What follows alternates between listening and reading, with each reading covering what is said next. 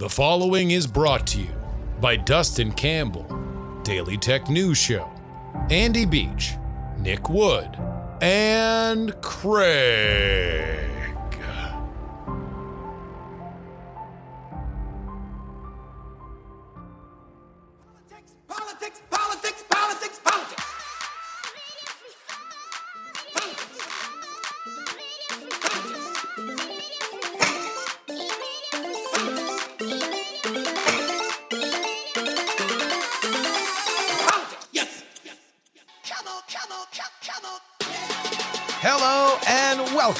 Everybody to the Politics, Politics, Politics program for Friday, July 16th, 2021. It's your old pal, Justin, Robert, Young.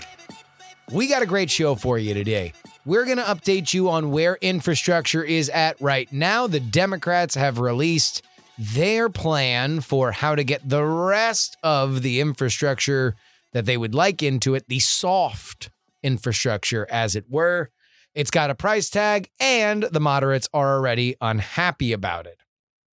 We will also take a look at the other biggest story of the week, and that is the Texas Democrats flying north for the summer. Indeed, it is a uh, a big kerfuffle right here in the city for which I am broadcasting from, Austin, Texas. And I will let you know that while I can appreciate the grandiosity of the gesture, and I very much thank them for the content in this, the content desert. I don't know if it'll be the best for them. And by them, I mean Democrats who actually live in Texas. All that, and a conversation with Matt Donnelly of the Ice Cream Social. He is going to explain to us what Bruce Springsteen means politically how it has evolved, and then we get into a little bit of comedy talk at the end. It's a good chat. I think you're really, really, really, really, really going to like it.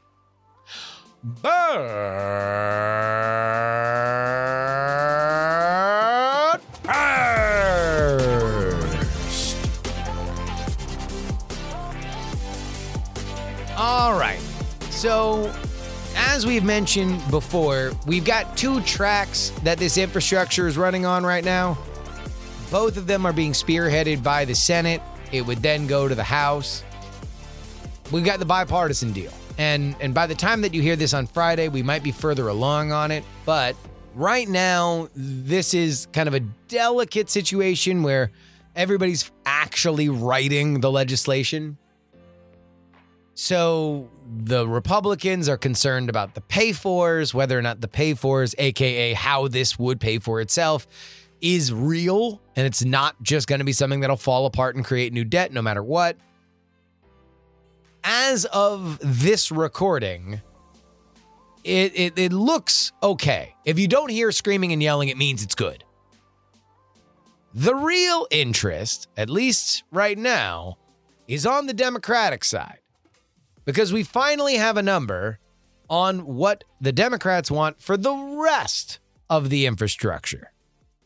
Remember the first part, the bipartisan part, around a trillion, maybe a little bit more than a trillion. The other side, the soft infrastructure, 3.5 trillion. So more than triple what the bridges, roads, tunnels, and broadband will cost. This is via the Punchbowl newsletter. The internal agreement among Senate Democrats is a critical first step, but it's only that a first step. Manchin and Sinema, uh, uh, the, the moderates that you're going to really have to woo over if you are the progressives, only support a much smaller reconciliation package, somewhere around another 1 trillion to 2 trillion. So we'll have to see what they think of a $3.5 trillion framework. Progressives, meanwhile, will not accept a $1 to $2 trillion deal, while Bernie Sanders won agreement to expand Medicare to cover dental, vision, and hearing coverage. He lost the battle to lower eligibility to 60 or even 55. So further caves will be tough to swallow on the progressive side. And that was before Manchin put out his own uh, uh, statement on this, saying that uh, you know this is Not going to happen. They said it's too expensive. The more we go with this, the more I do genuinely believe that this bipartisan deal is going to get passed through the House. And then the Democrats are going to fight with each other to the point where they can't agree on anything. Because remember, they need every, every thing. They need everything. Everybody, on, all hands on deck, all 50 in the Senate to pass anything. So if Manchin and Sinema are not swayed by this, and and and the progressives are already at maximum reach across the aisle with 3.5 trillion, well, might just be dead in the water. But we'll see. That's early. Way too early. Way too early to say that. Right now, we just have a fragile moment on the bipartisan, hard, rock solid, tumescent infrastructure. And the beginning of an internal democratic conflict for the 3.5 trillion downy goose feather soft infrastructure. Here's the other big story of the week, and it happened in my backyard. Happened. Past tense It literally left my backyard. Texas Democrats, for the second time, denied Republican dominated legislature and the Republican governor the ability to pass a new voting bill they deemed voter suppression. Last time they snuck out of the chamber, forcing GOP Governor Greg Abbott to call a special session. On Tuesday, they did it again. This time, they flew to Washington, D.C., and vowed not to return to the state capital of Austin until the current special session ends. Governor Greg Abbott sent Texas police to arrest him, which is an impotent gesture since the police under Abbott's control don't have jurisdiction outside of the Lone Star State. So, the Texas House Democrats will spend the next few weeks in D.C., presumably not eating barbecue. Because it's, I mean, they can get Ben's Chili Bowl. That's good in D.C. There's not a lot of good barbecue in DC. At least not that I've had. Not as good as Austin at the very least. That would be a great round of emails that I got. TheYoungAmerican at gmail.com if there's a great barbecue scene in DC that I'm not aware of. Now, here's where I would have usually gone this route with a segment like this. I would have read this bill and I'd see if the Democrats were justified in making like brave Sir Robin and bravely running away. And I did read a lot of coverage of it. What I was able to glean is that I still think this bill and its cousins around the country, including the one in Georgia, don't even have much of a chance for honest discussion. Mostly because in none of the press coverage I've read about this is there even a mention of the fact that nationwide, states took emergency measures to expand voting apparatuses for COVID reasons in 2020. Now, you might think that these measures were a long time coming, and it's a total coincidence that your guy won when they were in place. Or that they were a necessary stopgap for health reasons in 2020, but we should return to a new normal. And also, it's a total coincidence that your guy lost when these things were in place. But we should all acknowledge that it did happen because of COVID. And these bills are, at least in part, a reaction to draw a new normal by way of the legislature that was elected to do so whether or not you believe in that legislature or you're in the opposition party of your state, that is why they are elected. Now, believe it or not, in this Texas bill, there was marginal bipartisan compromise, at least compared to the first version that the Dems fled uh, to not pass. Specifically on restrictions with Sunday voting, which is viewed as targeting black turnout, and some disability restrictions were amended in the Senate bill that did pass, by the way, after the House Dems bolted. It'll die on the vine if they don't come back before the special session, or at least enough of the House Democrats to make quorum. But here's my big point on this the House Texas Democrats right now are props. They are big foam cowboy hats for federal Democrats to wear as they raise money and act like they have any leverage to pass a voting rights act in Congress. They don't. They they're not going to agree on the second part of this infrastructure. You think that they can get together and, and sway anybody to to do a voting rights bill when when this is how they're treating the, the, the bills in the states? Hell no. They are making this a federal issue. And they are for sure going to raise a ton of money on this by making it into Jim Crow. But eventually, the National Party will get bored with their Texas toys. And at that point, all these politicians that are up in DC right now better hope they've maximized their net their networking time with party insiders and lobbyists. Because nobody wants to wear a big foam cowboy hat forever. And Abbott is going to keep calling special sessions, and eventually something will get passed. So here's what I don't know.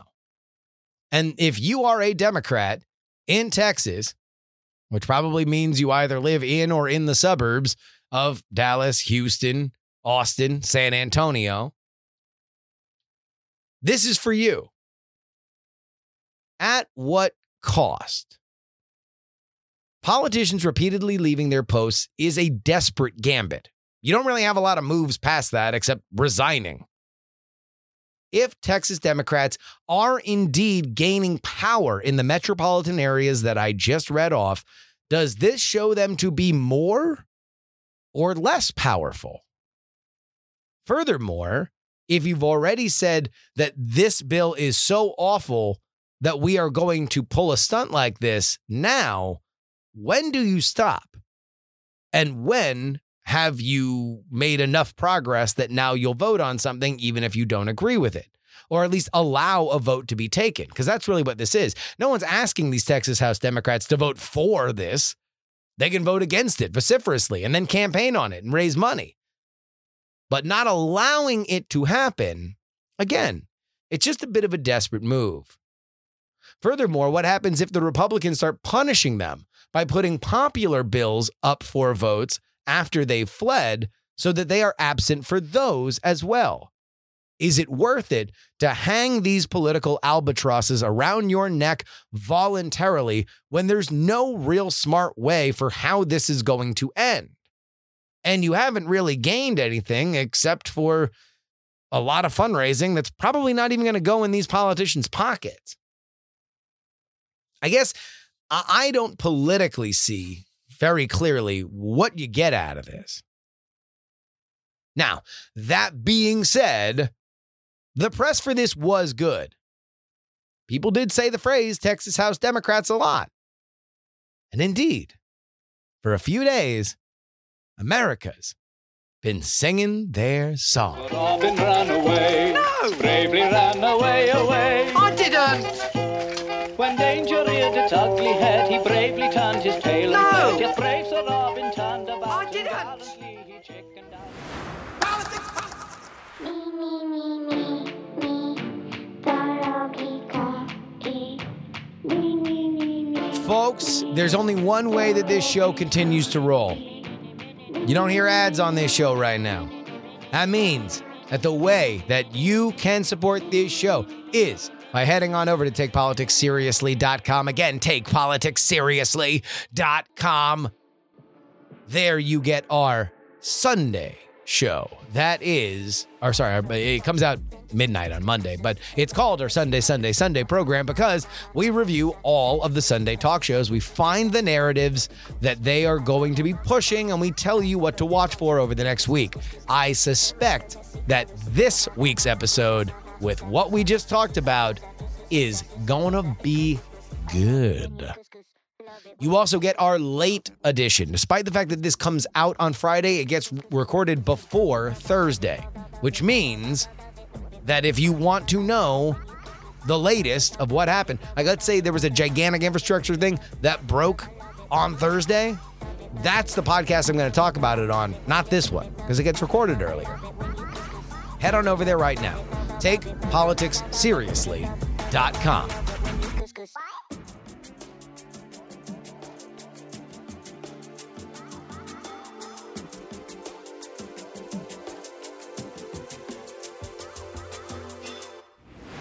politics.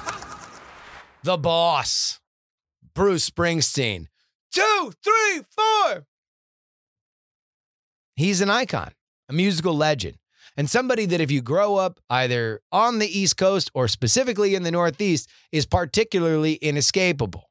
Although Bruce's journey, much like one of his very well written songs, is deeper than you might initially think it is. Here to discuss the legacy of Bruce Springsteen is the host of the Ice Cream Social podcast, our friend, Matt Donnelly. Welcome to the show, Matt. Hey, happy to be here, Justin. Thanks for having me, buddy.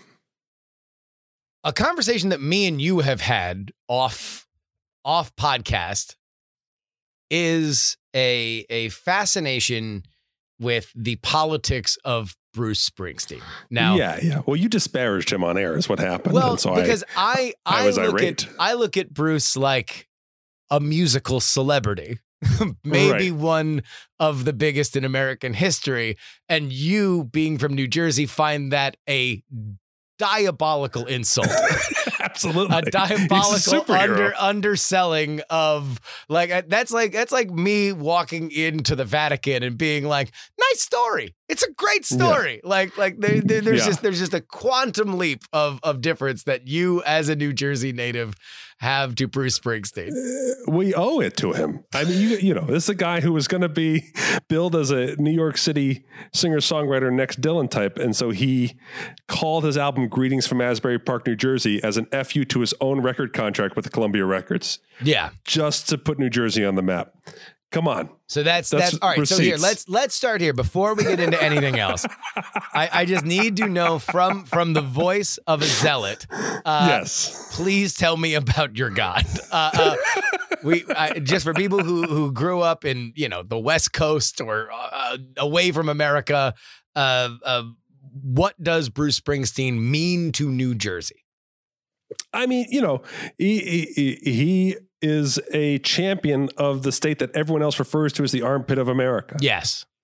And he's undeniably successful because of it. You know, and and so uh, when anybody wants to rail on us or compare us to maybe another state that other people rail on, he's like the first thing you can produce to be like, well, we got this guy, and uh, he crushes it. You know, I mean, we also have Buzz Aldrin. You know, I mean, No, we have a couple yeah, other. He didn't.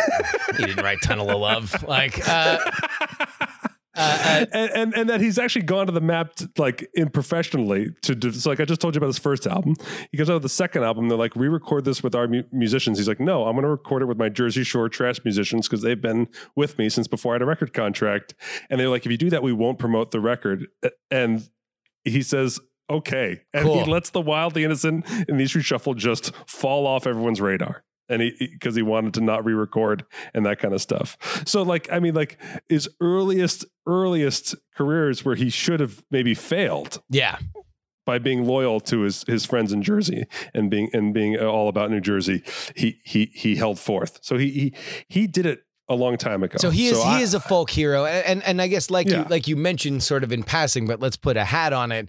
There is you cannot explain if you're not from around there the psychic uh, uh, rivalry that is New York versus New Jersey, or being in orbit of New York yes, City. you are definitely just always a stepchild. I mean, you, when you grow up in New Jersey, you say the word "the city," and that does not refer to a city in your state. Yes. It either means New York City or Philadelphia. Yeah, You have imposter syndrome as a state, no matter where you live.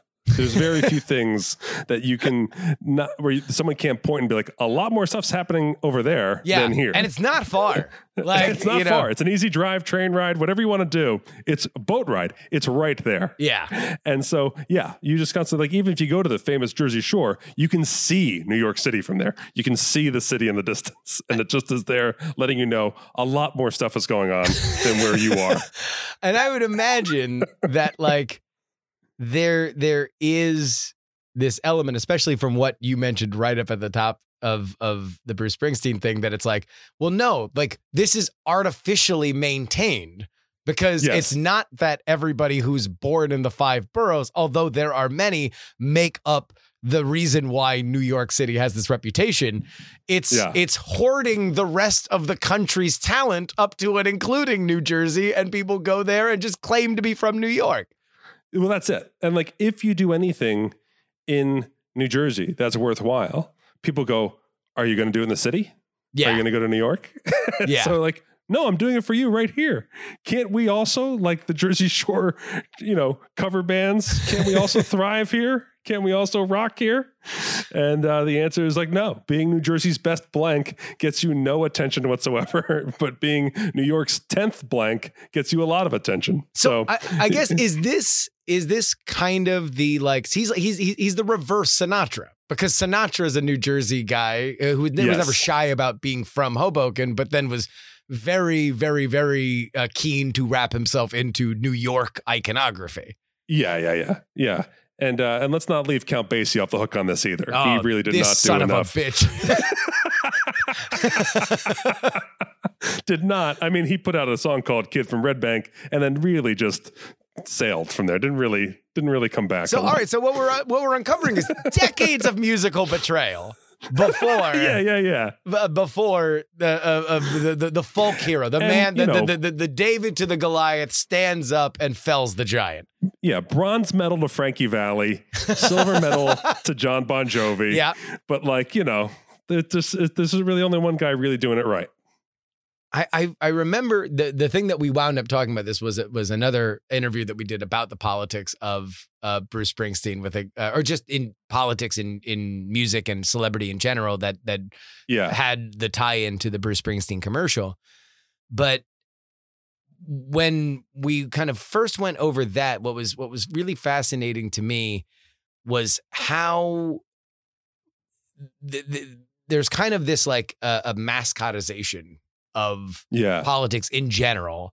And nothing makes mascots like music, even more so than acting, because like unless you're in a franchise, you don't play the same person every every time. Whereas yeah, if you're yeah, a like, musical you can't you, you- can't pony out Tom Hanks and be like, do monologues for everybody who showed up tonight. yes, you know, he can't really go to work in front of a crowd that paid fifteen thousand dollars for a dinner plate, right? Yeah. you know, i- i- i- music is like you can bring it in the room.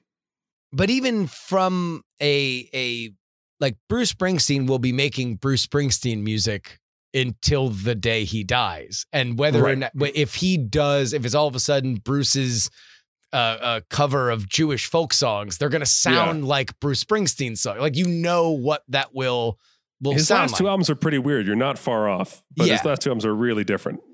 and that's and that's he's gotten so big now that he can literally do anything. But I guess the- the, the other thing to to just before we even get into the music or the politics about Bruce Springsteen that's always amazed me, and I did bring this up in that other interview, is the hold he has on the media, which I, I think cannot be undersold. That like I watched it happen with kids that were my age in journalism school. They just all like one day they woke up and they're like, We're sports writers. We love Bruce Springsteen. Who wants to go golfing? Like it just it was like pod people. It was crazy. And like they never Yeah, talked, yeah. they were they were lunkheads. Like they had no clue. They had no diversity of music opinion. They just knew they heard Bruce Springsteen and for whatever reason, especially for people that focus on writing, like yeah. they uh uh really, really, really cotton to well, it. that's yeah. I mean, that's I, I think yeah. There's there's an attraction there in that. So like Dylan, amazing songwriter, but also seems like a sentient being sometimes. yeah. Like I can't decide to be Bob Dylan. no. It seems like Bob Dylan is born Bob Dylan. Yeah. Springsteen is a guy who seemed to like figure it out by banging his head against the wall. So, there, so- there's a human element to him. Yeah, you're like, if he can figure out how to write the songs of the people, Yeah. I can figure out how to write the stories of the people. I can be the Bruce Springsteen of journalism. yeah. There's, there's a sense of like I can I can go that way with him.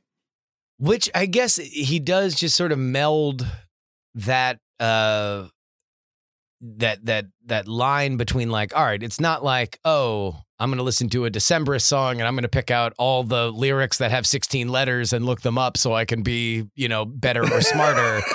right, It's right, like- right.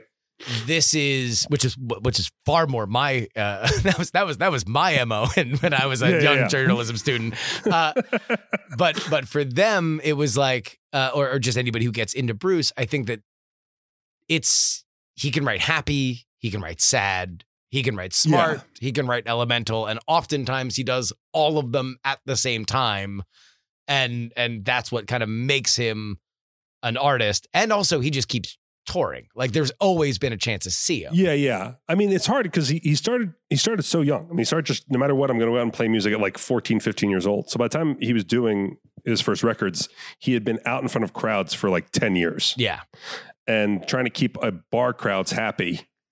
That's its uh, own bar crowds, it's thing. its own. yeah You know, if you have 10 years of experience of keeping crowds happy before you you sit down and, and actually start recording your your albums, you you you're going to have a different palette than someone who's going about it maybe philosophically. yeah but let's get into the the the, the meat of the music because this is where I think the politics sort of. As I said, this uh, is where your listeners are. This is why your listeners are actually listening. Is This is starting why we're now. listening. All right. How would you describe through his Yeah. early work what makes him a superstar, the political ethos of Bruce Springsteen, specifically the early work? you know, um, I mean, we're really talking about Born in the USA, right? Sure. Yeah, we can go. I think that's, I go- think that's yeah. where it starts. I mean, he's he's a, he's he's got a couple of hits. You know, I think Hungry Hearts his biggest hit up until that point. Yeah. Um, you know, he's always had his own kind of unique kind of cult following for music fans. A Hungry Heart puts him on the radio, but it really doesn't. He doesn't become the super duper star that he is until Born in the USA comes out, and it's his first foray into politics. As people who don't listen to the lyrics consider that to be an awesome patriotic song, and people who listen to lyrics go, "What are you talking about?" Yeah. you know? And then Reagan starts campaigning with that song and everyone cheering. And Bruce says, please don't use my music. I don't want to be in politics at all. Yeah. And so all of a sudden that's his first kind of stance is I'm an entertainer, leave me out of politics. You know, like like the Michael Jordan Republicans buy sneakers too Yep. comment that would come back and haunt him later Years and years later. Yeah. years and years later because people don't believe in time. And uh, uh, same thing happens here. So so until Bruce ever weighs in on politics again, it was like here's a guy who wanted Reagan to stop using his music so he can just uh, be a be a rock and roller and and stay out of that that world that space. So Born in the USA comes out what year? That is 1986. So we are we are in the middle of the kind of go-go Reagan 80s. Uh he we are we are in the second uh this I think no it no came no, out no. earlier only because Reagan used it campaigning. So I think it might have come out in '84. uh uh the the google.com says 86 but i don't know whether or not but no no no that would still be uh oh no no no i guess was it bush campaigning so it would be it would be the end of Yeah. uh, uh the second uh the, the second term of Reagan. This is going to be a great part of the podcast where both Matt and I, I are mean, just I- googling This to is find where I hope you your editing is is top Mm, notch. You overestimate me. as long as Where I can make this funny, I don't no, have so to edit. I'm, I'm on brucespringsteen.net. okay. And it says June 4th, 1984. 84. Okay. Yeah. So then that means it is hot on the radio yes. as Reagan is campaigning for his second term. And that's Yes. and that's where that's where the connection comes in. yeah, yeah. Now, whether or not people think that it is a Yay America record, there is Right. certainly an element that it is a common man's record, right? And that is Definitely. and that is, I think, emblematic of of his writing is that no matter what, this is Union Hall, like maybe the son of the of the guys who hung out in the Union Hall kind of uh record. Yeah, well, he and he famously meets the um, author of Born, uh, Born on the Fourth of July at the Sunset Marquis, and Bruce is, you know, never done anything overtly charitable until he starts doing he starts doing fundraisers for veterans of Vietnam before he records this album or this album comes out, you know, and so is the, and so is his first time really reaching out to maybe a sect of people directly Yeah. through effort that he didn't gain naturally by playing music all over the place, you know. So and and this is kind of what makes him a fascinating figure because he does have all these different ties. Although he does for whatever reason speak to an element of you know college educated writers, he is I think no matter what there because he is trading off the idea of what I would imagine to be a Reagan Democrat, uh, somebody that was by and large a Democratic voter that was a union guy or a working class guy that for whatever reason saw worth in the Reagan presidency. They enjoyed the economy doing well. Their their lives were better under the Reagan economy. And so it it almost makes sense why Reagan is using this song as Oh, totally. a, as as as a rallying cry. But like you mentioned, immediately, not only outwardly is Bruce very not comfortable with that, but I think Yeah. it sows the seeds for our second act, which is Bruce's actual politics sort of coming more to the fore as he becomes more famous. Yes. Yeah. Yeah. And just kind of established where he is. I mean, um, I don't know how far you want to jump ahead, but I think the a real changing point is the song 41 Shots. Okay. And so that uh, uh, well here before we get to that is there anything anything I don't want to I don't want to miss anything because this is our deep dive so if we miss it then it goes away forever. Well, is Oh, there I anything understand, yeah. between now and uh, between Born in the USA and, and 48 shots that we want to deal with? Not too much. I mean, you know, like uh, basically he comes back up. Uh, he basically goes through a period where everyone thinks he's done in the early 90s. Yeah. And he has a couple of uh, albums that come out that you know uh, mixed reactions, solo albums, Free of the E Street Band, um, and then he is this a period where he starts working with is it his new wife or or girlfriend? Right. So, so, so Tunnel of Love comes out and it's all about his divorce Yeah. and, and remarrying Patty. And, and then it's also the last E Street Band album. And then, so he becomes kind of a, uh, he loses a lot of his own fans by saying, we're done. We're, I'm done working with E Street Band and we're, and we're over. And he comes back with a solo band. He plugs in on MTV Unplugged. He has a weird goatee. There's just a lot of things where we, we cool to Bruce in the nineties yeah. And then he recovers with uh, coming up with again weird looping tracks. Uh, Streets of Philadelphia comes out with the whole thing, and all of a sudden he's out and part of the uh, the AIDS awareness campaign, and he he's friends with Bono and all these other things, and so he's back on this kind of. So he basically re he basically reemerges with a political leaning Yeah. on AIDS awareness in and the I guess that, and that is a fascinating thing. That late or mid 80s to mid 90s, really even late 90s period, and you could probably go from like Live Aid to like the free Tibet concerts. yeah, yeah, That it was like this was just a period in which musicians were like, I've got a cause, I've got musician friends. We're gonna book a massive show. Festivals were huge at that time. Yeah, yeah, yeah. Lollapalooza was like a cultural phenomenon. Yes, Uh, uh, all the subsidiaries of that for these different genres of music were were massive, and some still Yeah, going. you- yeah, you couldn't tour in the summer unless you were part of a larger tour. yeah, I mean, it was yeah for the non-political stuff. It was you know Yeah. Lollapalooza, Horde Tour, Warp Tour, Lilith Fair. Like there was just Yeah, like yeah. whatever your genre, there was a a touring act for you. Oddly, not Yeah. rap. I feel like that's got a political and racial component that uh, Yeah, um, yeah. uh, we have yet to explore. But um, then you also have these like Live Aid again is is so big that it closes the Queen biopic. Like it is Right. this massive, massive thing. And and even though uh, uh, I would love to see somebody do a free Tibet concert now, considering how much we're we're tied into China, uh, that know. that to me is is pretty much the last time that like it fades past that. Like musicians find different ways that they can channel their philanthropy. Yes. Although I was at that concert at Randall's Island and it was incredible.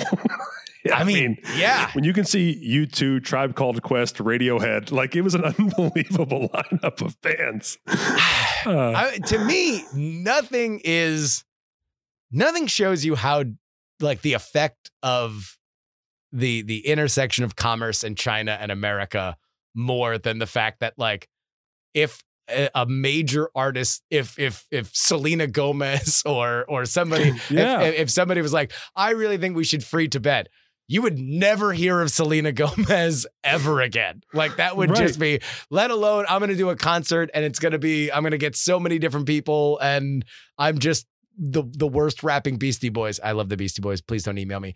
Um, yes. like, uh, uh, uh, and and that's my big thing, and that's why we're doing this concert. Like, uh, uh, it's um, it's it is it is fascinating. But but Bruce is a part of this. Bruce is a part Yeah. of because Bono's got a very political uh thing, and now he's and Elton John obviously was was leading the uh, uh leading the charge with with AIDS awareness. Yeah. Uh, and it's like where we can like we feel basically like the song is good enough and it's part of a, a, a huge the, the- it's attached to a movie that's that's creating a lot of waves and it's such a good cause that we feel bad kicking kicking Bruce Springsteen at that point. so even Like, though even though even for hardcore Bruce Yeah. fans, he's still in the desert a little bit. Yeah, like yeah. like it's still a bop. Like we're all feeling we all just found out about AIDS like 5 minutes ago. It's really screwed up. Like we just watched this real world season and uh, he stuck his finger in the peanut butter and everyone he's like, "Jesus, I didn't know this was a thing. He's dead." Oh my god.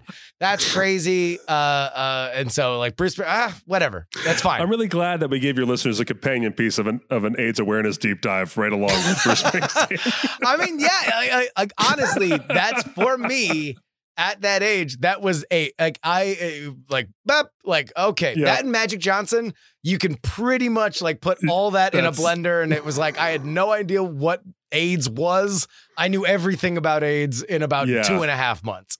I had the uh, episode of 21 Jump Street where Johnny Depp is winces at sharing the milk with the guy who has AIDS in high school, and it's a big moment on that episode. Big moment. The the, the Yeah. AIDS milk is is big Yeah, in yeah, Twenty One Jump milk. Street.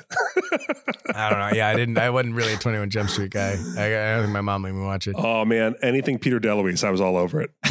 All right. so Um, so so he's he's in the charity phase. He's in the charity phase.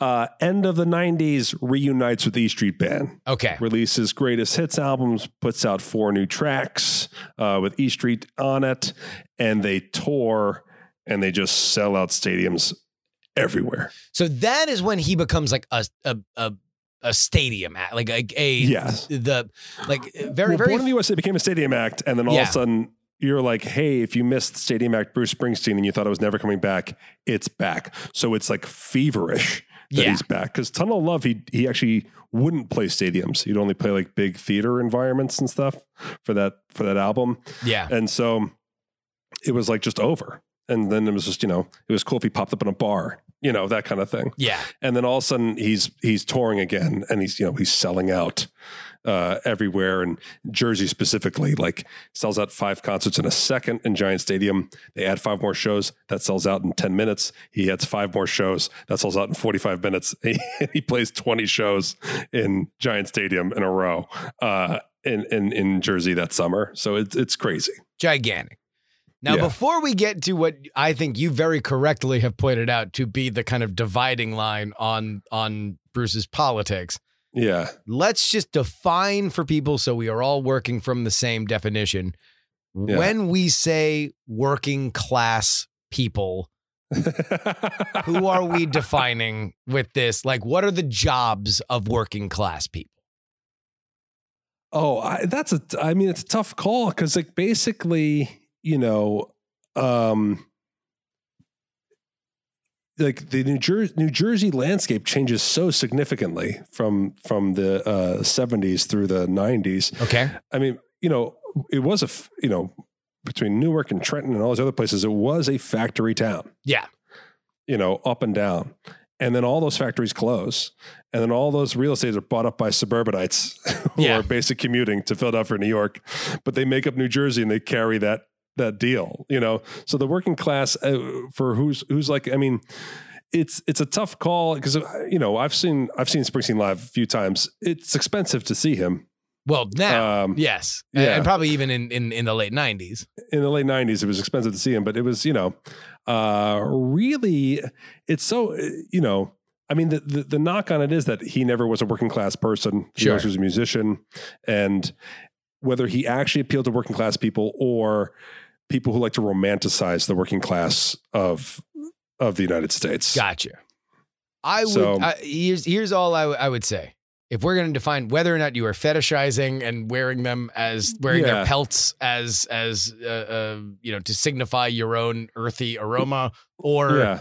like this is who you are, working class to me would be any kind of manual factory worker, most anybody with a a a union in which they are negotiating for like lower scale pay and that is your that is what you are are are a part of so maybe not the Yeah. pilots you know but but certainly a lot of other you know big you know not baseball players and pilots but but more auto workers factory workers like stuff like that Yeah. uh, people making around the minimum wage in in whatever kind of service industry, and that's something where like it does get big in Jersey around that time is yeah. the, the casino and entertainment industry that that winds up bubbling up there.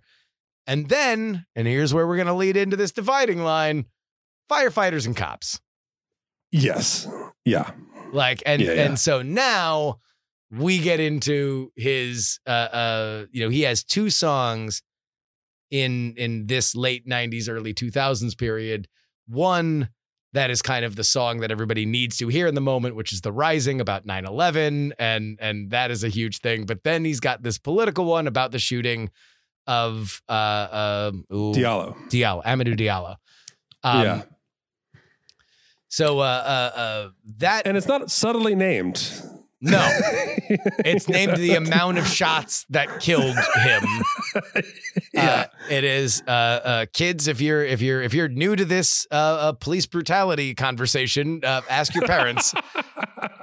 uh, but yeah, there was there was a man in New York City that uh, uh, they thought he had a gun. This was the the police explanation. They yeah.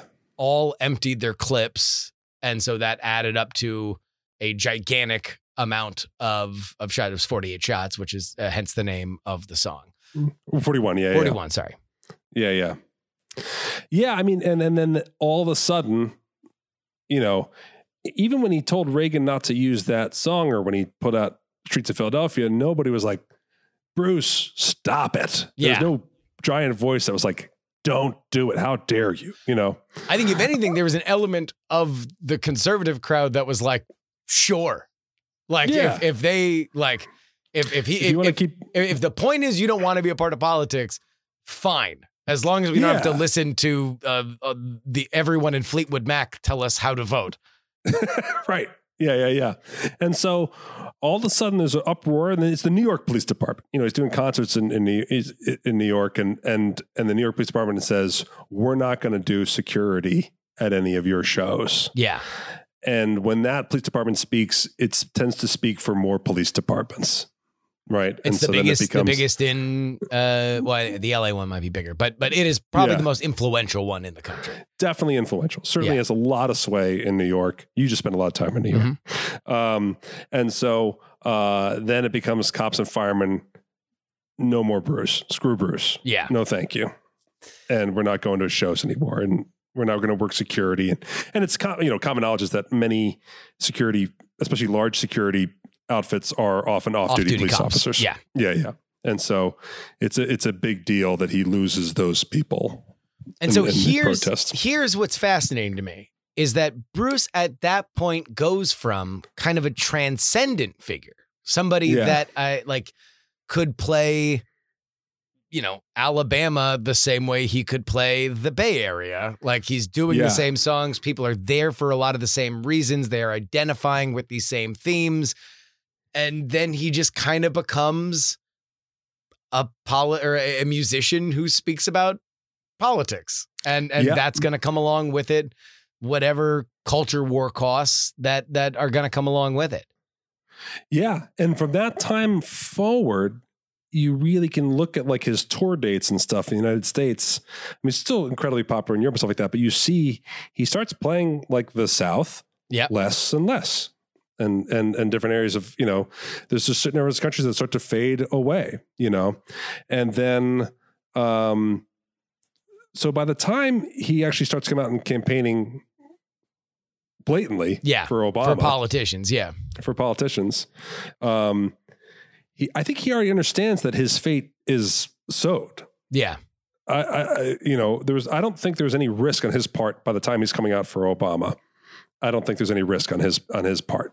No, because he can sell out the uh, arenas for sports writers alone. You know, there's just enough Yeah, of them. He's- exactly he- right. he's made critical mass. And and we that engine is the proof of concept is happening right now. Oh, really? Uh, I mean, he can just show up in New York every night. Oh, yeah. and sell Oh, out. oh, yeah, every yeah, night. this Broadway the most thing. expensive. Yeah. Yeah, he's, he's on Broadway right now, and you weren't able to get a ticket before, and then after the pandemic, you still can't get a ticket now. It is the most expensive ticket No, in now, town. now, now, Obama can't get a ticket. Like, like It's really it- true. It's just it's all like, like, like hedge fund managers and their girlfriends, and Yeah. and and then he'll come back with his wife tomorrow.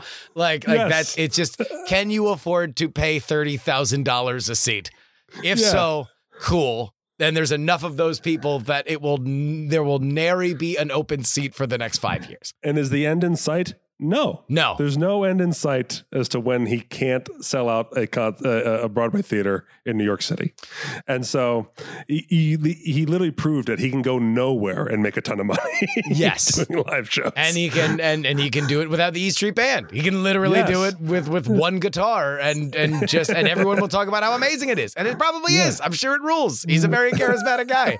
His songs are awesome. Like he's I- Yeah. I, I don't want to I don't want to do, do disparage Bruce, but this comes into the to me the final act, and that is that Super Bowl commercial because there's an element of.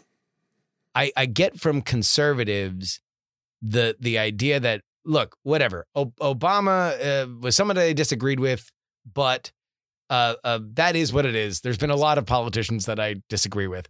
What got them more than anything was the idea that everybody was happy. This is great. Yeah. He's awesome. If you're fair and nice, then you believe that everything that's going on right now is super cool. And if you don't, then you are subject to ridicule. It's like there's now no longer even the space of like, I don't know, I like lower taxes. Like now that's Yeah, yeah, that's yeah. out the window, right? Right. and and so it's like it's reclaiming this idea of no moderate is now democrat like and if you are not if you are not a democrat then you're not a moderate and if you're not and now the, uh, i'm not getting getting to the progressive stuff so the progressives don't email me on on what is and isn't whatever like i'm, I'm just Yeah, i'm yeah. saying uh, for, like for the spacing either, obama era it. thing yeah, Yeah. yeah.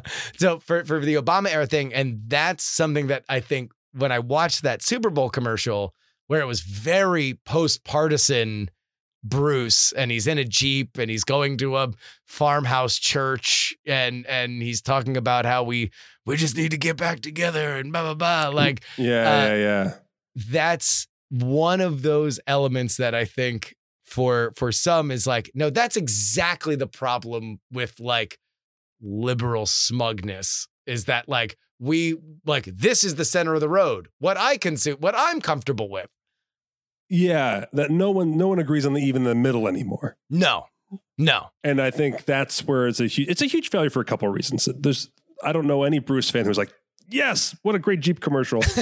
I mean I Um, guess yeah there's also the fact that we are assigning I am I'm not saying you I am assigning a lot of uh, uh, uh, uh, narrative weight to a thing that is designed to push Jeeps. Uh, of, No, no, but uh, but you know, uh, an example of what you're talking about being successful was Eminem did it for Detroit, yeah, right? Eminem did a random Super Bowl commercial. He does. He never waited on politics.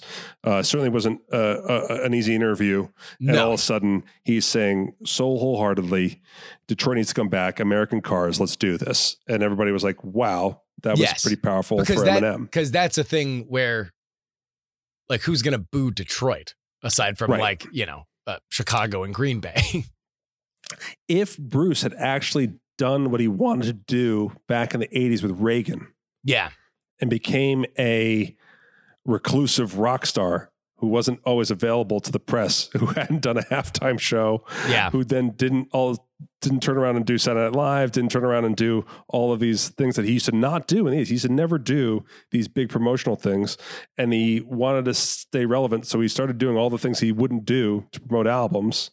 And then also weighed in politically very often. Yeah. But in his mind, I think he was still that guy who told Reagan to stop using his song in politics. And so if he really was stayed that guy and all of a sudden out of nowhere was this Bruce Springsteen out of nowhere saying, let's let's be nice to each other. Yeah. I think it would have been very successful. But he was already a political figure at that point. So know? you can't go back and say Yeah. like like we're all harmonious and everyone's Yeah, yeah, really happy right now and and I'm the one who's telling every hey everybody cool out and be friends. It might as well have been Nancy Pelosi for Jeep. yes. Do you know what I mean? Like it might have well. when I'm driving a Jeep, I know. There's a church in Kansas. Did you listen to the podcast with Obama? The Obama podcast with Bruce? Uh, I listened to a few of them. I uh, I was listening to his book, so I was kind of I was kind of saving that for Yeah. uh, uh, uh, a little. How was it? I still haven't listened to it. They're, they're they're pretty good. You know, uh, Obama's a really well spoken person. As it turns out. Yeah, and so it's it's really fascinating. And a lot of it's about his friendship with Clarence Clemons, and so they get a lot of good good stories out of Bruce for that. I mean, that's the thing about you know um, Bruce is not always the greatest interview.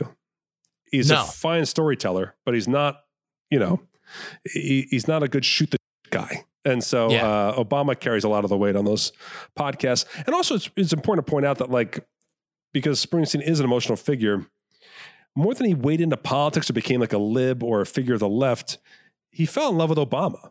You know, Yeah. he fell in love with another generational superstar. Which is And uh, understandable. I mean, like they're yeah. I, I, so I'm researching this uh, thing we're gonna do in a couple weeks on the show about Dana Carvey's uh, worth as a political performer, as a political comedic performer. oh, right, And- right, right.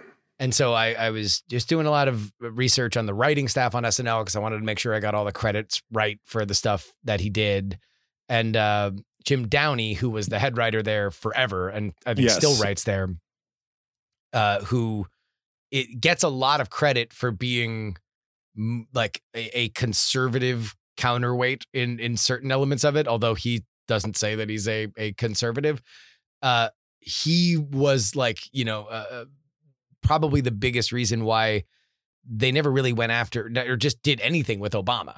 Like Obama Yeah. was this thing that I feel like is even getting lost now as we move further away from 2008 that people just need to understand he was this like paralyzing cultural force that it even even in terms of the conservative movement because remember they ran John McCain and the conservative movement wasn't exactly in love with him that like there Right. was soul searching on the conservative side questioning like what are we going to do with this like this is Yeah. this is something that was like just totally blindsided them uh, uh, uh, a lot in, in a lot of the same way that that Trump blindsided you know uh, uh, the, the the Democrats and they took a while Yeah. to figure out what the hell they were going to do Yeah.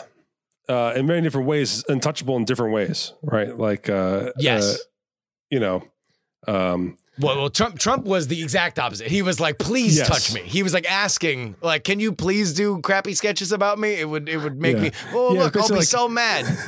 it's, it's like the unstoppable force versus the untouchable object is really what Yes. it is. Yes. is the first black president as a charismatic uh, and charming figure to go after him in any way personally. You, you that can backfire. Trump was like you could unload every barrel you had, and it was like ting ting ting ting ting ting ting. Nothing matter. stops Yeah. the march forward on this guy. and and he'll and he'll he'll he'll he'll bump and feed for you. He'll be like, Yeah. "Oh, terrible impression," and like, "Oh, damn it, I'll Yeah, get you next time." exactly like welcome all comers for sure yeah so it was, it was, those are two very uh you know t- two two people that will define the era i mean t- in the history books for centuries you know Yeah. it will Yeah. be the obama trump political era Well, and and uh, uh, easily one of the most comedically fallow periods for for, Yeah, for it was- I political mean- comedy. Like just horrendous. And I do I feel like i got a lot of things are happening. Things Yeah. are coming back. I, I I hope nature is healing. No, I mean, I got, I got the most flack I got as a podcaster weighing in on politics who does doesn't do political no, podcasts. you guys, you guys don't really do that on ICS, at, at least in any kind of main thematic way. No, no, no. I said uh, all of your comedy podcasts will get better if Biden is elected president. That's what I told. I said, I said, I said, if you if you don't want to vote because uh, all politics are the same, or I've never voted in an election, or Yeah. whatever you want to do, honestly, like the best thing you could do for the podcast you listen to is vote for Joe Biden, and that got me a huge amount of flack. Really? which made which means that I really did push some buttons. Oh, number one, you're like- totally you're, you're you're totally right. And also, I would add as a postscript, you're gonna find out who the hacks are. You're gonna you're gonna find out who Yeah, was yeah. just feeding you like MSG to like keep you coming back to cover up for the fact that they had they did- they they weren't good. Yeah, I wanted comedy to go back to the merits. You know what I mean? You know, uh, yeah, like was- jokes and and characters and funny things, and not just like if I oh, oh crap, I have this awful joke. Let me just staple tiny hands or Cheeto to it and see if it's good. oh no, I don't have a good joke. Let me just bring back like a. a, a Beach T-shirt store era homophobia, but I can do it if I staple Trump next to it. Like, like now it's back in a big way. because you need stories that are not political. You need non-political mainstream stories. Well, Like I also best- just think that Biden is somebody that like uh I mean, and I don't want to eat too much into the Dana Carvey thing I'm going to do, but like uh uh he Biden is make funnable in a way that Yeah. Obama wasn't and and Trump for whatever reason Trump was a gigantic target, but nobody could really get a a funny take on him because they were so pissed off about him and they just Yeah, needed yeah. to attack no- him. Yeah, I can make fun of Biden. I voted for Biden. I can Yes. make fun of Biden. No problem. I can watch people make fun of Biden, and laugh my ass off. It does not feel like I'm failing my side of the political spectrum by No. doing so. Right.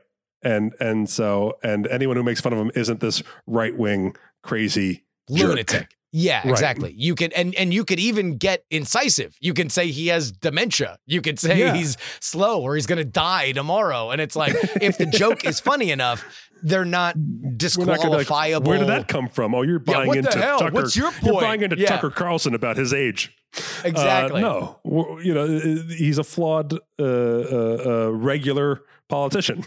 Yeah. know? and and so it's just nice to have politics go back to that era, that area again. It's a nice right. exhale. Well, uh, much like Bruce, we probably went on too long. So uh, we will get out of here now. Uh, uh, Matt Donnelly is the host of the Ice Cream Social podcast. If you're not listening to it, you're very stupid. And uh, we will have you and the rest of the ICS crew on in the next couple weeks because I'll be out in Vegas. And I do want to do a big wrap up episode from our bookmark of when things had just shut down versus now when things are cranking, Yeah. right? There's no restrictions in Vegas right now, right? None, uh, but man, it still feels like things are still changing week to week in so many ways. But yeah, it's it's it's it's a it's different. Yeah, Well, uh, I will be I'll be out there to see for myself in the next couple weeks, but I will see you then. Matt Donnelly, thank you, thank you, thank you so much. thank you guys. Bruce. Bruce. Politics, politics, politics is written and hosted by me, Justin Robert Young, for Dog and Pony Show Audio in Austin, Texas. The show is edited by Brett Stewart. You can uh, go say thank you to Matt Donnelly for coming on the show by going to px3guest.com. Our email is theyoungamerican at gmail.com. Our Twitter is px3tweets. Our Twitch is px3 live. Our newsletter is px3newsletter.com. And you can share our podcast at px3podcast.com. If you'd like a shirt or a mask or anything else with any of our logos on it, you can head on over to politicsmerch.com. You can also support us with a one-time payment. PayPal.me slash payjury. Venmo is Justin-Young-20. Our Cash App is PX3Cash. And checks can be sent to P.O. Box 153184, Austin, Texas 78715. Again, that is P.O. Box 153184, Austin, Texas 78715. By the way, uh, uh, the, the the existential debate rages on on whether or not Venmo money is real. Michael sent me $2 and said, The money Venmo gives you for nothing isn't real. Hmm. Well, if you want to debate them and you want to see whether or not the fantasy numbers that are in an app on your phone is indeed real money, well, put it to the test. Send me a dollar. Justin Young Dash 20 on Venmo. Of course, if you want that bonus content, baby, you can only get it at takepoliticsseriously.com. Our $3 tier gets you two bonus podcasts per week covering all the news that we miss on our free podcast schedule. And our $10 tier gets your name read at the end of the podcast like these fine folks in the Titanic. $10 tier. Headphones Neil, Dr. G, the other half of Whiskey Wednesday, Idris, the Government Unfiltered Podcast, 100 Mile Runner, Berkeley, Stephen, Kathy, Mac, Zombie Doc, D. Really? Methuselah Honeysuckle, The Jan, Middle Age Mike, Dotcom Junkie, Calamity Zap, D. Laser, Lord Scale, De Quince, Anile the Third, and Gloria Young for King of the New World Order, Utah Jimmy Montana, Chad, David, Snuffies, Off Route 44, Charles, Olin, and Angela, DL, Miranda Janelle, persons familiar with the matter. Robert, Casey, Paul, the most conscientious nonpartisan listeners. Brad, Will, Frozen Summers, J Pink, and Andrew. If you would like to join their ranks, takepoliticsseriously.com. That breaks it out for the weekend, baby.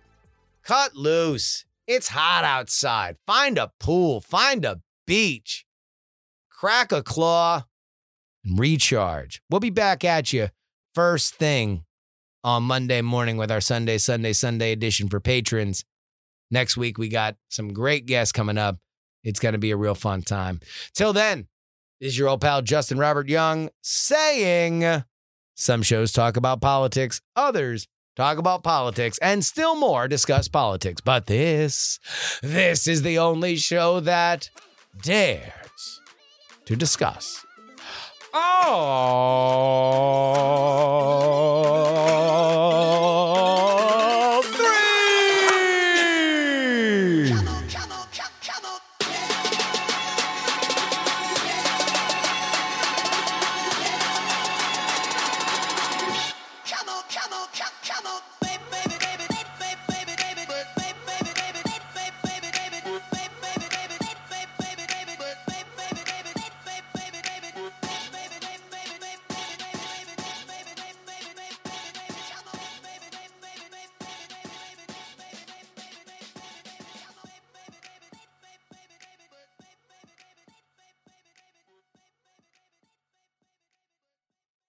Diamond Club hopes you have enjoyed this program. Dog and Pony Show Audio.